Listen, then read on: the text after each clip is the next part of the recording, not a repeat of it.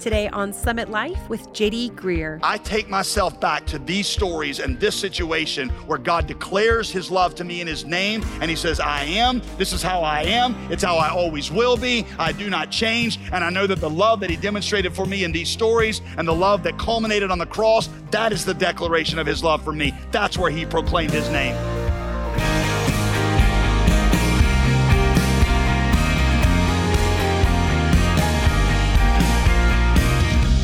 Welcome to Summit Life with pastor, author, and theologian JD Greear. I'm your host, Molly Vidovich.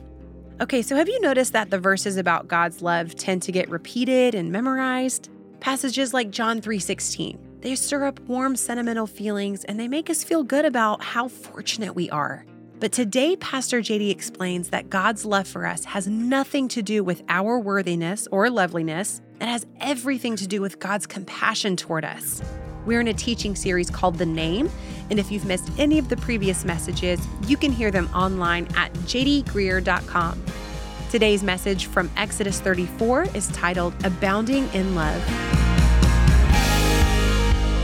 may or may not ever have been a groupie at some point in your life. In fact, I would, some of you look kind of guilty. And so, like, you started like, and then you started shaking your head. So, uh, I know that some of you were, but most of us, um, even if you haven't been a groupie, know what it's like to love somebody who doesn't love you back or be into somebody that's just not that into you.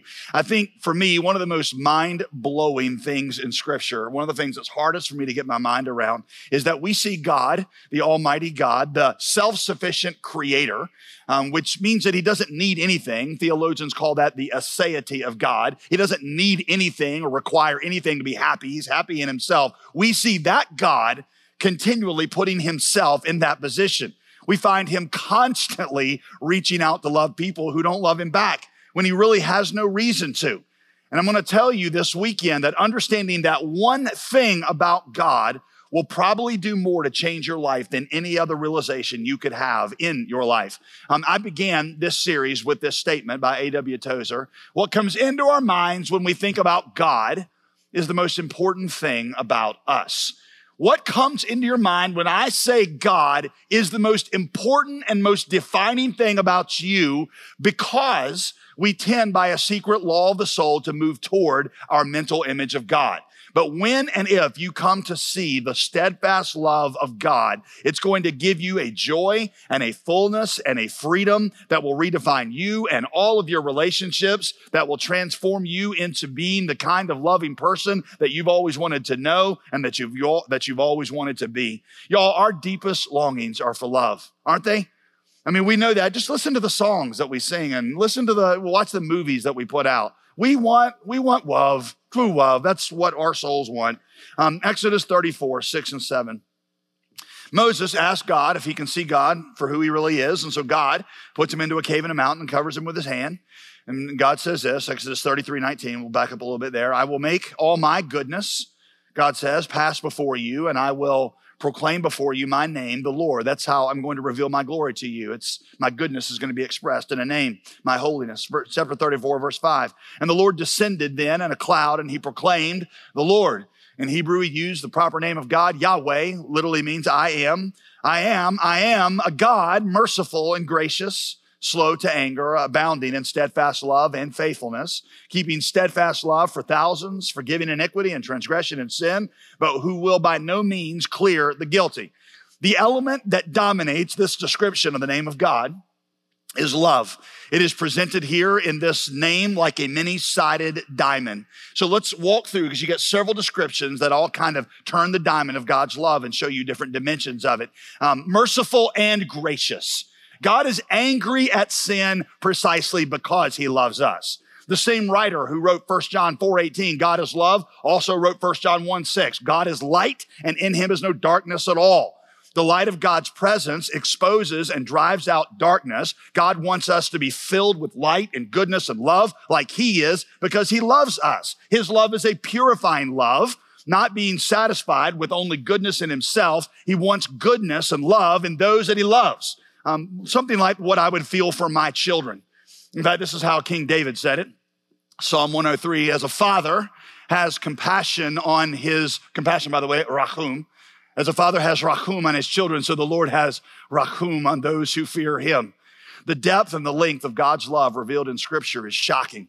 In fact, it is so shocking that God chooses to reveal to it to us through a series of stories rather than a set of propositions.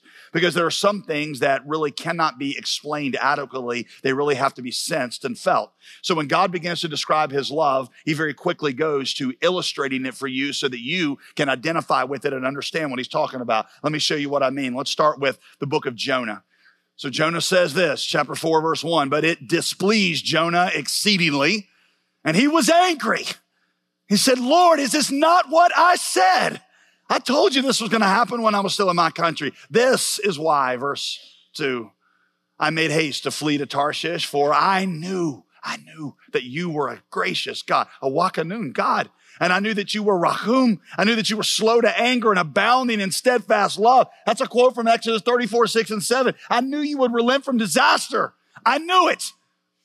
Jonah finds God's love scandalous because God's love reaches out to people that Jonah knows are completely unworthy of God's mercy and his love and his forgiveness because we think we're Jonah in that story, but nope, we're Nineveh. And you see in that when Jonah looked at these people and says, they don't deserve forgiveness and love. And God says, that's how I feel about you. I'm going to come as the real Jonah and I'm going to die for the real Ninevites. And Jonah, you're a Ninevite and this is how I love you. Some things can't be explained. They have to be felt and experienced.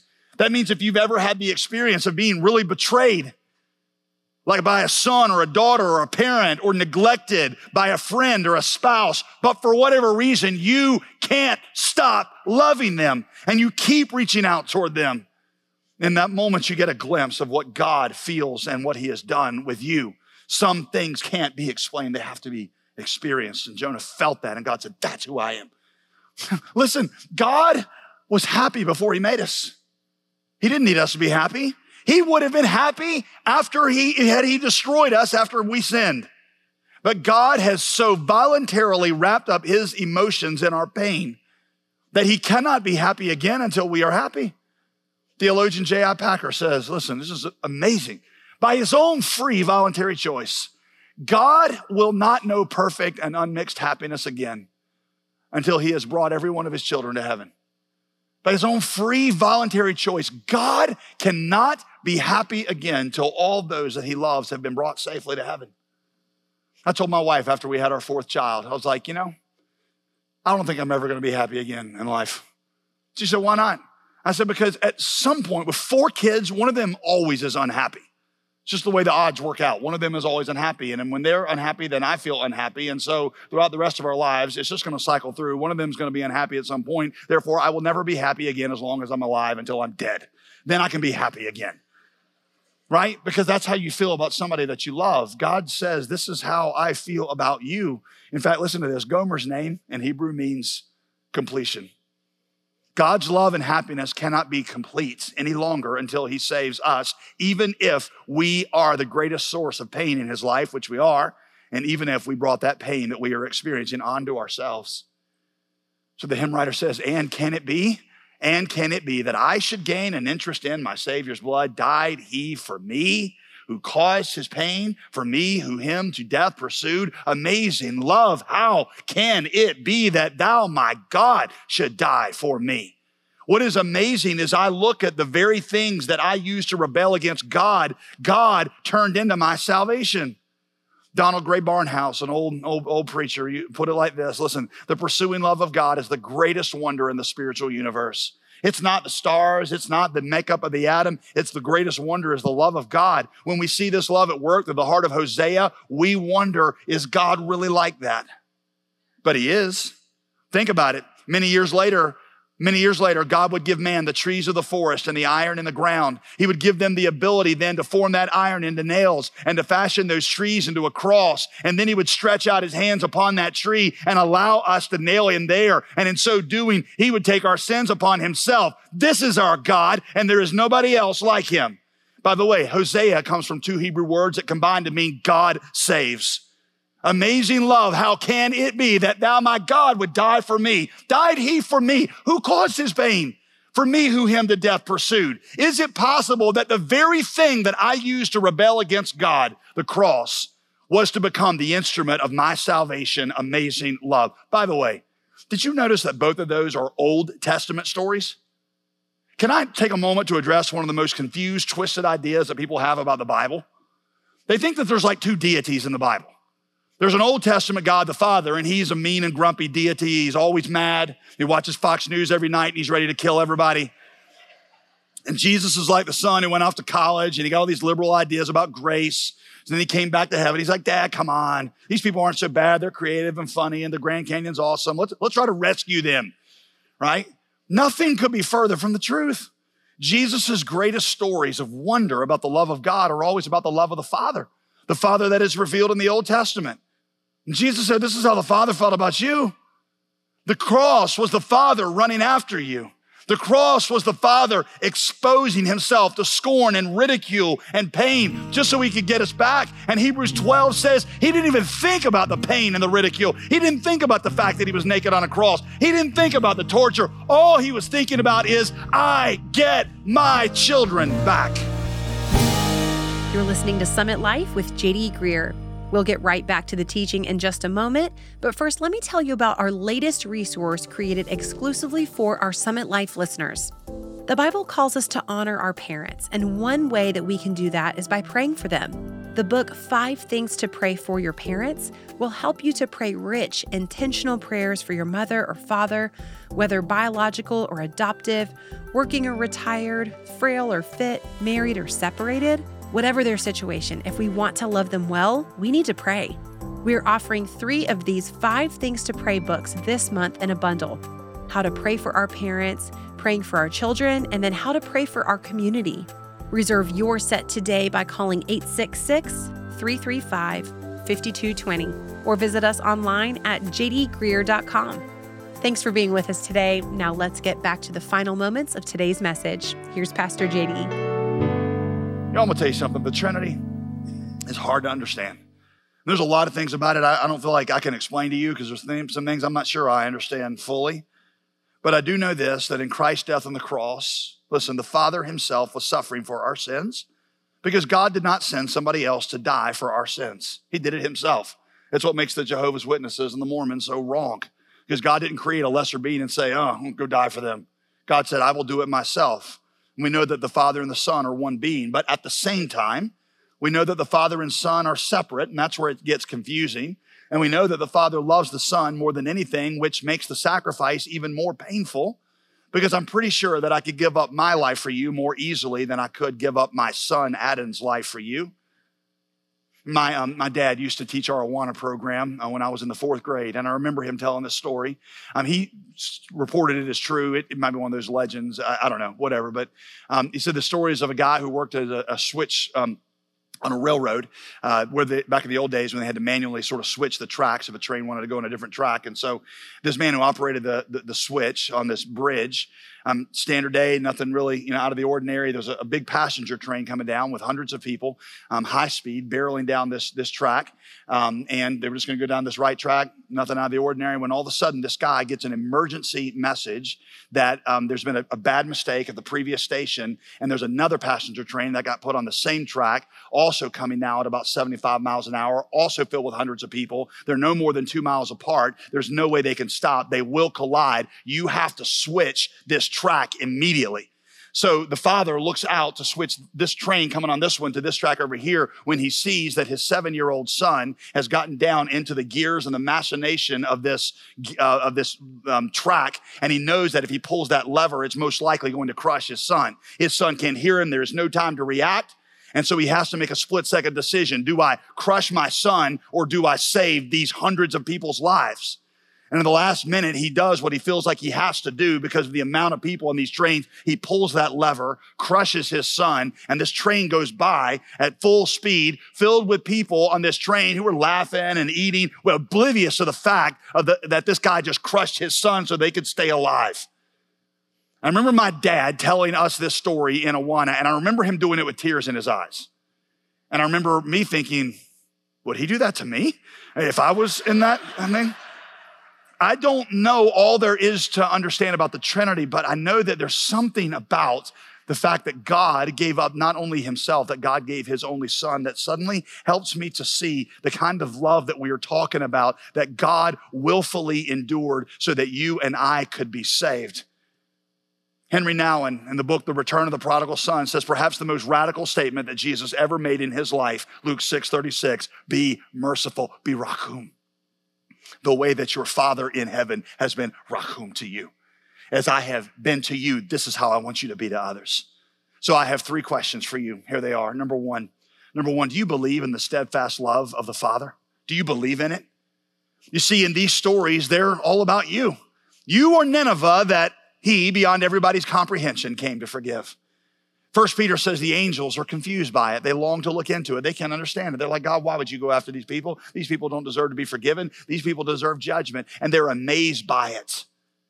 You are Nineveh. You were Gomer that he won't, that he can't let go. Like Gomer, you stood there naked and ashamed, and he walked up and bought you back, and he clothed you not with your robes of prostitution. He put back on his robes of righteousness. You are the prodigal son for whom he stands daily on the gates of heaven, longing for you to come home, for whom he slew not the fatted calf, but himself at the cross, whom he clothed not with a garment that you had purchased, but one that was purchased by his blood. And there are times that you cannot feel the love of God. Listen, I'll be honest with you. There are many days I cannot feel the love of God. And on those days when I cannot feel the love of God, I take myself back to these stories and this situation where God declares his love to me in his name. And he says, I am. This is how I am. It's how I always will be. I do not change. And I know that the love that he demonstrated for me in these stories and the love that culminated on the cross, that is the declaration of his love for me. That's where he proclaimed his name. I've told you that probably the greatest demonstration of the love of God happened on the night before Jesus died. He goes into a garden called Gethsemane where he just wants to spend a few moments alone with his father before the greatest trial of his life. But the most odd thing begins to happen in Luke's telling of the story of Gethsemane. Jesus begins to be terribly afraid. The word is horrified. It's the same word that we would use if you saw your family massacred in front of your eyes. He feels something in the garden. There, there's nobody there driving nails in his hands. What's causing that emotion? It was so terrifying, Jesus said he almost died from it. Jesus did not exaggerate. That's not a figure of speech. He literally almost died. He, he, he um, began to sweat great drops of blood, a medical condition that doctors call hematidrosis, which is where you're under such emotional strain that the capillaries in your face burst, your extremities burst, and you literally begin to bleed out of your pores. What was it that Jesus Christ, who had cast out demons and raised the dead and walked on water, what did he see that terrified him so badly he almost died? Luke gives you a clue because Jesus calls out in the Father's name three times in those verses, and not a single time is there an answer. What's happened is God has already begun to turn his face away from his son. Jesus goes to experience the radiance and the fellowship of the Father that he's known from all eternity, and all he's met with is silence. The crucifixion began in the Garden of Gethsemane a long time before the first nail went into Jesus' hands. Now, here's the question Why did God give Jesus that vision there? Why not wait until the next day when Jesus would be on the cross to show him all that? Why give him a glimpse of it in the beginning? That's Jonathan Edwards' question, the theologian. Let me give you his answer. It was so we could see Jesus go to the cross voluntarily, knowing full well what he was about to experience, so that his love for us would be put on display even more. God wanted us to see Jesus, see what he was about to go through, see it very clearly, so that when he walked out of that garden and set his face to the cross, we would know he did not do it. It did not take him by surprise. He knew exactly the price that he was going to pay, and he was going to do it because he wanted to purchase you. And that means that there are times when I don't sense the love of God. I don't feel good. It means there are times I look at my circumstances and I don't see, well, God, if you love me, why isn't this happening?